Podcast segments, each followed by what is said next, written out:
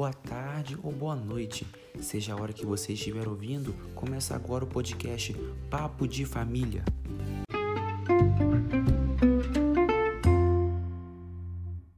Olá, meu nome é Wilson Ferreira e sou aluno de Direito da Faculdade de Direito de Caxias do Pimirim. E hoje, de uma forma bem descontraída, um papo bem leve, vou falar sobre o assunto a família através dos tempos, sua origem, evolução e elementos constitutivos da família, conceito contemporâneo de família ou famílias. Se alguém te perguntasse agora o que é família, o que você responderia? Se você olhou para o lado, olhou para o nada, forçou a mente e não conseguiu achar as palavras certas. Tudo bem, não se preocupe, isso é comum, já que a família é algo praticamente impossível de se conceituar. Mas mesmo assim, vamos tentar te explicar neste podcast esse tema tão antigo e ao mesmo tempo tão atual que está presente na vida de todos nós. Desde os primórdios da espécie humana, em uma época brutal e selvagem, já existiam tribos compostas por indivíduos sem nenhum tipo de discernimento moral, estes que se relacionavam entre eles, possibilitando a ideia do incesto entre irmãos, pais e famílias e coisas do gênero. O tempo passou e com ele surgiu a proibição do incesto, onde a federação da relação entre pais, filhos e irmãos acabou resultando na monogamia por parte da mulher.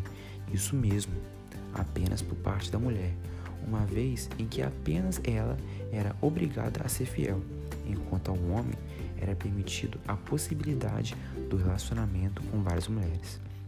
Sendo assim, estima-se que a família monogâmica, esta que é prevista pela lei brasileira, surgiu no final da Idade Média, na transição para a civilização, onde o casamento passava os limites do amor e do afeto, de forma que muitas das vezes era realizado com o intuito de aumentar poder, expandir terras ou até mesmo aliança entre famílias. No Brasil, a família recebeu uma influência muito grande do modelo de família greco-romano, sendo ela patriarcal e fortemente ligada à Igreja Católica. Porém, este modelo sofreu diversas alterações ao longo dos anos.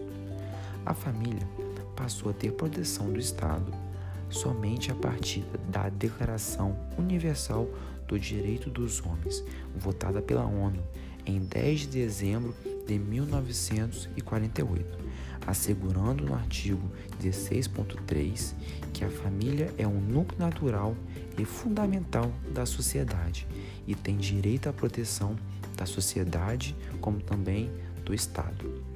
A nossa Constituição Federal de 88 foi de extrema importância para as características atuais da família, sendo ela altamente revolucionária dentro do contexto da época de sua concepção, onde ela, em seus artigos 226 e 227, regulamentou a família em virtude do Estado, como também igualou os direitos e deveres entre os homens e as mulheres igualdade absoluta entre os filhos e a pluralidade dos modelos de família. Desta forma, a Carta Magna dá margem para a existência dos mais variados tipos de família possível, deixando ela de ser patriarcal e reconhecendo os filhos dentro e fora do casamento, não havendo a possibilidade de filhos bastardos, nem a hierarquia entre eles. O novo olhar que a atual Constituição Federal trouxe para a família foi absolutamente impactante. Foi tão impactante que o Código Civil percebeu a necessidade de uma atualização para poder se adequar a essa nova concepção de família, nascendo assim o Código vigente, acolhido a partir de 2002. Este que regulamentou todas essas mudanças ocorridas a partir da Constituição de 88. Entretanto, a contínua evolução dos modelos familiares exige da lei um tratamento que talvez ela ainda não possa fornecer, fazendo que haja uma constante participação da doutrina e da jurisprudência, como por exemplo o julgado de 2011 do STF, que reconheceu a união homoafetiva como entidade familiar, conferindo a ela todos os direitos da união estável. Após tantas modificações e evoluções, será que agora teríamos um conceito definitivo do que é família? Bem, Maria Helena Diniz traz a hipótese de três acepções ao se falar em família. A primeira acepção é a amplíssima, essa que abrange todos os indivíduos ligados por sangue ou por afinidade, onde se estendem até empregados e afins.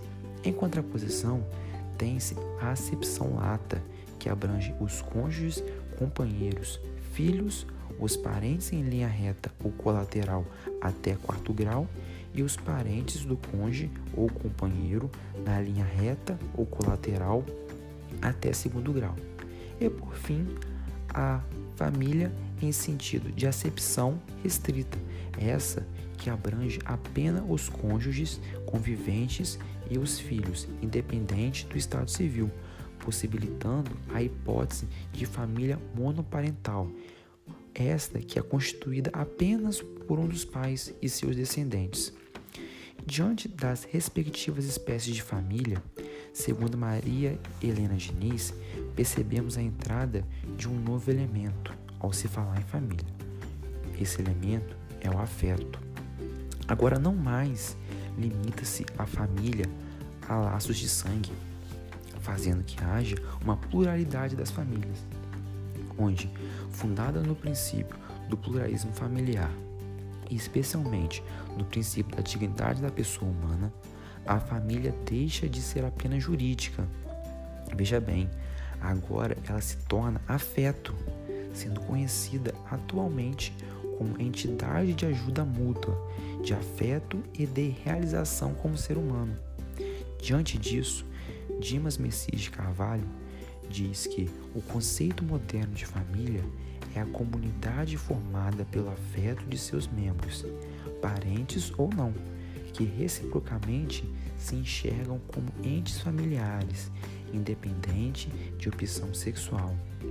Assim sendo, percebe-se que o conceito de família não é estático, ele é algo fluido, de forma que a cada dia identifica-se uma percepção nova da estrutura familiar, o que é perfeitamente compreensível, pois se apresentássemos este conceito atual de família há 30, 50, 100 anos atrás, seríamos taxados como loucos, como insanos.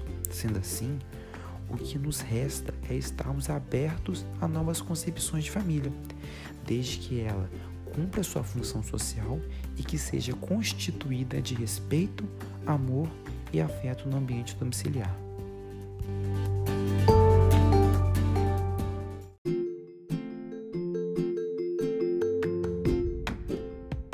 Chegamos ao final de mais um Papo de Família. Meu nome é Wilson Ferreira e espero que tenham gostado. Até a próxima.